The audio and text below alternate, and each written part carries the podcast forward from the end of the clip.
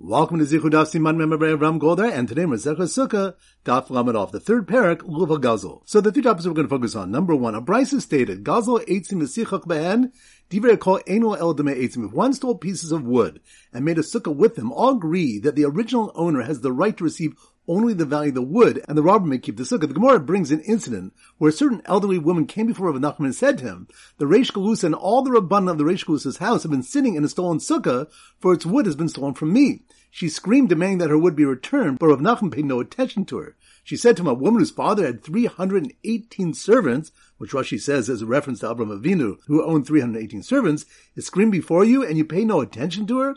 Rav Nachman ignored her and said to his students, This woman is a screamer, and she's entitled only to the value of the wood that was stolen from her, but not the wood itself. Point number two is Tana Brisa, Yavish Pasul, Rabbi Yehuda Makshir. A dry lulav is pasul, but Rabbi Yehuda is Makshirit. Rava said that the malchokas pertains to a lulav, but not to an esrog. The Rabban Sabri Makshinu lulav esrog for the Rabban hold that we make a hekesh between the luv and the esrog as follows. Ma esrog boy hadar, af lulav boy hadar. Just as the esrog requires beauty, so too the luv requires beauty. Whereas Rabbi Yehuda holds that we do not make the hekesh and the luv does not require beauty. However, concerning the esrog, everybody agrees that it requires beauty. When Rabbi is challenged based on the fact that Rabbi Huda says Yagdenu Lamala, one should tie a luv at the top if the leaves are spread apart, presumably because of Hither, the Gemara answers that Huda holds that the words kapos tamarim can be read kafus, tied up to teach that the luv should be tied. And if it was spread apart, one should tie it together.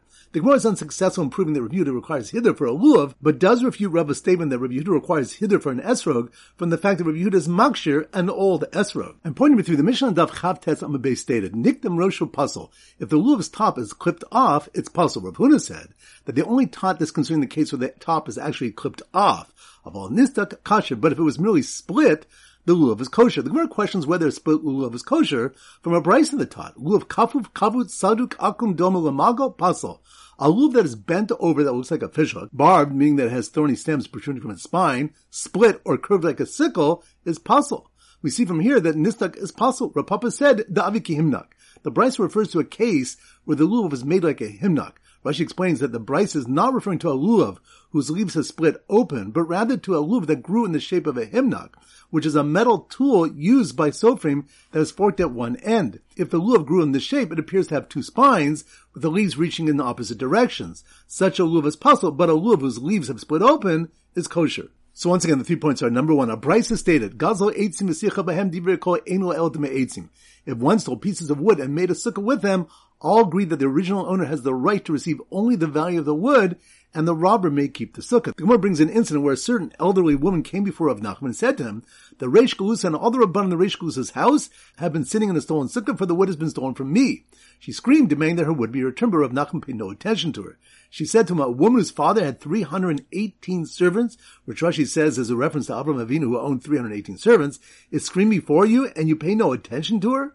Rav Nachman ignored her and said to his students, This woman is a screamer, and she's entitled only to the value of the wood that was stolen from her, but not the wood itself. Point number two is Tana Brisa Yavish Pasul, Rabbi Yehuda Makshir. A dry lulav is pasul, but Rabbi Yehuda is a Makshir. Rabbi said that the Malchoks pertains to a lulav, but not to an esrog. The Rabban Savre Makshin lulav esrog, for the Rabban hold that we make a hekesh between the lulav and the esrog as follows. Ma esrog by hadar, av lulav by hadar. Just as the esrog requires beauty, so too the lulav requires beauty, whereas Rabbi Yehuda holds that we do not make the hekesh and the lulav does not require beauty. But Rabbi continues, Aval esrog divrei kol hadar be'inan. However, concerning the esrog, everybody agrees that it requires beauty. When Rav is challenged based on the fact that Rabbi Yehuda says, Yagdenu Lamala, one should tie a lulav at the top if the leaves are spread apart, presumably because of Hither, the Gemara answers that Rabbi Yehuda holds the words kapos tamarim can be read kafus, tied up, to teach that the lulav should be tied up, v'imaya parud yachtafenu, and if it was spread apart, one should tie it together. The Gemara is unsuccessful in proving that Review requires hither for a lulav, but does refute Rabba's statement that Review requires hither for an esrog, from the fact that Review is makshir, an old esrog. And pointing with you, the Mishnah Daf Chavtes Amabay stated, Nikdam Roshel pasul, if the luluv's top is clipped off, it's possible. Huna said that the only taught is concerning the case where the top is actually clipped off. Aval nistak kosher, but if it was merely split, lulav is kosher. The Gemara questions whether a split lulav is kosher from a of the taught. Lulav kafu, kavutz, saduk, akum, dom lamago, pasel.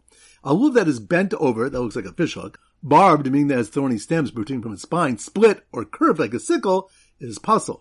We see from here that nistak is pasul. Rav Papa said, the abid himnak. The bryce refers to a case where the lulav is made like a himnak. Rashi explains that the bryce is not referring to a lulav whose leaves has split open, but rather to a lulav that grew in the shape of a himnak, which is a metal tool used by sofrim that is forked at one end. If the lulav grew in the shape, it appears to have two spines with the leaves reaching in opposite directions. Such a lulav is possible, but a lulav whose leaves are split open is kosher. Alright, so now we go to the sim for Daf Lamed Aleph, and our standard sim relates to the word law. We use a judge as the sim, a judge. So here goes. The woman screaming at the judge sitting in the sukkah made from wood she claimed was stolen became enraged when he gave her a dry lulav and an old esrog as compensation and told her they were kosher and not to worry that the lulav was split. Once again in slow motion.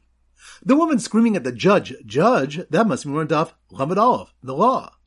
The woman screaming at the judge sitting in the sukkah made from wood she claimed was stolen, which reminds us that a brisa stated, Gazal behen el. If one stole pieces of wood and made a sukkah with them, all agree that the original owner has the right to receive only the value of the wood, and the robber may keep the sukkah. And the Gemara brings an incident of the elderly woman who screamed at Rav Nachman, who was sitting in a sukkah made of wood that was stolen from her, and he told her that all she gets is the demei eitzim. So the woman screaming at the judge sitting in the sukkah made from wood she claimed was stolen became enraged when he gave her a dry lulav and an old esrog as compensation and told her they were kosher. Which reminds us, it was taught in Bryce Yavish pasul, Rabbi Yehuda makshir. A dry lulav is pasul, but Rabbi Yehuda is makshir. Rava said that the malchus pertains to a lulav, but not to the esrog. The Rabban Sabre Makshin Lulav Esrog, for the Rabban hold that we make a hekesh between the Lulav and the Esrog as follows. Ma Esrog by Hadar, Af Lulav by Hadar. Just as the Esrog requires beauty, so too the Lulav requires beauty, whereas Rabbi Yehuda holds that we do not make the hekesh and the Lulav does not require beauty. Rava continued, however, concerning the esrog, everybody agrees it requires beauty. The Gemara refutes this on the fact that Rabbi Yehuda is makshir and old esrog. So the woman screaming at the judge sitting in the sukkah made from wood she claimed was stolen became enraged when he gave her a dry lulav and an old esrog as compensation and told her they were kosher and not to worry that the lulav is split. Which reminds us, the Mishnah Daf Chavtez Amabay stated in Nikdam Roshul Pasul, if the lulav's top is clipped off, it's pasul. Rav Huna said they only taught this concerning the case where the top is actually clipped off. Aval nistak kosher. But if it was merely split, the lulav is kosher. When a bryce is brought that says a split lulav is pasul, Papa answered, the bryce refers to a case where the lulav was made like a himnak. Rashi explains the bryce is not referring to a lulav whose leaves have split open, but rather to a lulav that grew in the shape of a himnak, which is a metal tool used by sofrim that is forked at one end. If the lulav grew in the shape, it appears to have two spines with the leaves reaching in opposite directions. Such a lulav is pasul, but a lulav whose leaves have split open is kosher. So once again, the woman screaming at the judge sitting in the sukkah made from wood she claimed was stolen became enraged when he gave her a dry lulav and an old esrog as compensation and told her they were kosher and not to worry that the lulav was split. Alright, so now it's time for a four block back chazorah. Daf Chav Zayin. So the Simmer Chav Zayin is a kazoo. So here goes. The boy who drove his neighbors crazy playing his kazoo, kazoo. That must be more Daf Chav Zayin. The boy who drove his neighbors crazy playing his kazoo straight for the amount of time it takes to eat 14 seudos, which reminds us, as Malchokas Rabbi Gazim the Chachamim regarding how many seudos one must eat in the sukkah based on the concept of Teshu Teduro. Rabbi Yezer says one must eat 14 seudos, since in one's house, he eats one meal during the day and one during the night. And the Chachamim say there's no fixed amount except for the first night because they hold in a house if one wants to eat, he eats, and if he doesn't want to eat, he doesn't. So the boy who drove his neighbors crazy playing his kazoo straight for the amount of time it takes to eat 14 seudos, who then left the sukkah and went into a second sukkah to do it again, which reminds us, it's a malchokas for the Chachamim whether one can use two different sukkahs based on the pasuk of Chagas Sukkos Tasel Chashivas Yamim. Rabbi holds one must erect a sukkah that is fit for all seven days, and the Chamim hold Asa Sukkah B'Chag, meaning if one only requires a sukkah for one day, he must erect a sukkah. So the boy drove his neighbors crazy playing his kazoo straight for the amount of time it takes to eat 14 seudos, who then left the sukkah and went to a second sukkah to do it again, was immediately escorted home because he was told he must only play in a sukkah that was his family's possession. Which reminds us, it's a Malchus and the Chachamim, whether one can fulfill his chiyuv by dwelling in his friend's sukkah. Rabbi Ezer holds that just as a person does not fulfill his chiyuv to take a luv on the first day of sukkahs with his friend's luv, based on v'lakachtem so too a person cannot fulfill his chiyuv by dwelling in his friend's sukkah. For it's written, chagas sukkahs choshiv yamim. A chagas sukkahs you shall make for yourselves for seven days, from which we derive misholacha. The sukkah must be from your own possessions. The Chachamim say that one can fulfill his chiyuv in his friend's sukkah, for it's written, Kol Ezrach Yisrael yesh b'sukkos. All the natives of Yisrael shall dwell in sukkos. The pasuk teaches, Shekol Yisrael ruin leisha b'sukkah achas, that all of Yisrael are fit to sit in one sukkah. Rashi explains that the pasuk implies that the entire nation can fulfill their chiyuv by going into a single sukkah, one person after the other. Daf Chav Ches, so the Simmer Chav Ches is a strong man, Koach, a strong man. So here goes. The strong man, strong man, that must be more in Daf Chav Ches. The strong man who was furious when birds kept burning up over a sukkah and falling over his heavy weights, which reminds us that it was Tana Bryce at Hillel Zakin and 80 Talmudim, 30 of whom were worthy that the skin should rest upon them as it did on Moshe Benu, 30 of whom were worthy that the sun should stand still for them as it did for Yeshua ben Nun, and there were 20 who ranked in between them. The greatest of them was Yonasan ben Uziel, and the least of them was Rabbi Yochanan Zakkai. After enumerating all the capabilities of Rabbi Yochanan Zakkai, that it says about Yonasan ben Uziel that when he sat and learned Torah, any bird that flew over him was immediately burned. So the strong man who was furious when birds kept burning up over sukkah and falling all over his heavy weights, stormed past a group of women eating outside the sukkah, which reminds the Gemara asks why we need a halachah l'mushmisinai to teach that women are put from sukkah if it's a mitzvah asish as mangrama. Abai answered that it's needed as otherwise one might have thought teshu ke into duro. The Torah's command, you shall dwell in sukkahs implies you should dwell in a sukkah the same way you dwell at home. Just as in a home a man and his wife dwell together, so too in a sukkah a man and his wife should dwell together.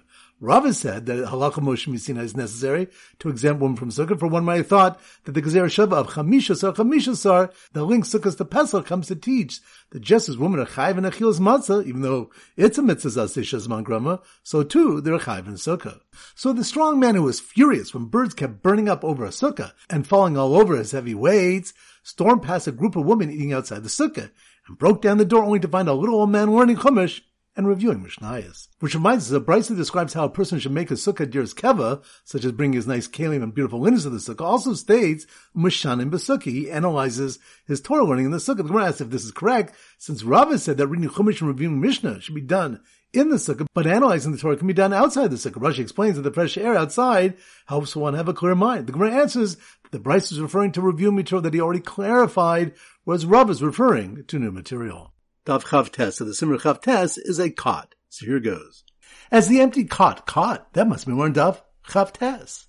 As the empty cot in the sukkah got soaked from the rain, while the family ate inside, which reminds us, it was taught in Bright that if one was eating in a sukkah and it began raining and he left the sukkah and continued his meal in his house, that even if it stops raining, we do not trouble him to go back into the sukkah until he finishes his meal and wishes to eat another meal. Rashi explains that once he sat down to continue his meal, he's no longer chayev to return to the sukkah, even if it stops raining. And similarly, if one was sleeping in the sukkah and began raining, and he left his sukkah and went to sleep in his house, even if it stops raining, we do not trouble him to go back to the sukkah until it becomes light when dawn begins to break. So as the empty cot in the sukkah got soaked from the rain, while the family ate inside, the master poured a pitcher on the face of a thief, which reminds the Mishnah brought a mushroom from when one is forced out of the sukkah because of rain. To what is compared to a slave who came to pour wine for his master, and he poured a pitcher of water on his face. The Gemara here brings a Bryce that clarifies that it's as if the master spilled a pitcher of water on the slave's face and said to him, I don't desire your service. So as the empty cot in the sukkah got soaked from the rain, while the family ate inside, the master poured a pitcher on the face of a thief who tried to sneak in and steal his lulav. Which reminds the opening mission of the third parak states, lulav hagazel yavish pasul. A stolen lulav or a dry one is possible. The Gemara asks regarding a stolen lulav that it's understandable that on the first day of the Chag, it's possible because it's written lachem. You shall take for yourselves on the first day the dal meaning, which implies mishalachem. They should be your own property. But why on the second day of the Chag should a stolen lulav be possible? Rabbi Yochanan said in the name Rabbi Shimon Bar Mishum dehavli mitzvah hababa aver, because it's a mitzvah that's brought about through an avera. An object that's acquired through an is unfit for use in the performance of a mitzvah. Daf Lamed. So the Simmer Daf Lamed is a Melamed, or a Rebbe. So here goes. The Rebbe, Rebbe, that must be more in Daf Lamed, Melamed. The Rebbe riding on a lame goat who made sure all his Talmudim paid the toll, which reminds us that the source for a mitzvah Baba Aver comes from a comparison in the Pasuk that links stolen offerings to lame ones, just as a lame animal cannot be repaired as the blemish renders it permanently unfit to be offered, so too a stolen offering cannot be repaired, and it makes no difference whether it's before Yehush or after Yehush. The more then brings the mush of a king paying his own tolls to serve as an example to travelers to not avoid the tolls, when the nimshal being that Hashem wants Yin to learn from him to distance themselves from theft. So the Rebbe riding on a lame goat who made sure all his Talmidim paid the toll got stopped by cops searching for stone loving being used on the second day of Sukkot, which reminds us the Gemara brings Rabbi Yitzchak Bar Nachmani who said in the name of Shmuel that a stone lulav is only possible on the first day of Yantiv, but on the second day of the Chag and thereafter the rule is that since a person can be Yotze with a bold lulav, he can be Yotze with a stone one. Rashi explains that Rabbi Yitzchak Bar Nachmani holds that the only reason a stone lulav cannot be used on the first day is the Torah's requirement that it be his own property. Just as on the second day he may use a borrowed lulav, he may use a stolen one. So the Rebbe riding on a lame goat who made sure all his Talmidim paid the toll got stopped by cops searching for stolen lulavim being used on the second day of Sukkot, while a nearby merchant instructed Nachum to cut hadassim twigs before giving them to him. Which reminds us of Rav Huna's guidance to the Daled mini merchants regarding selling hadassim, that they should let the Nachrim cut the twigs themselves, since Nachrim generally steal the land on which the hadassim trees grow, the karka in an exelis, but land cannot be stolen. This way the yesh balim will be in the Nachri's hands, and then Shinui Rishus will be in the merchant's hands. Alright, so that concludes today's shir. This is Rabbi Avram Golden a great day and great learning.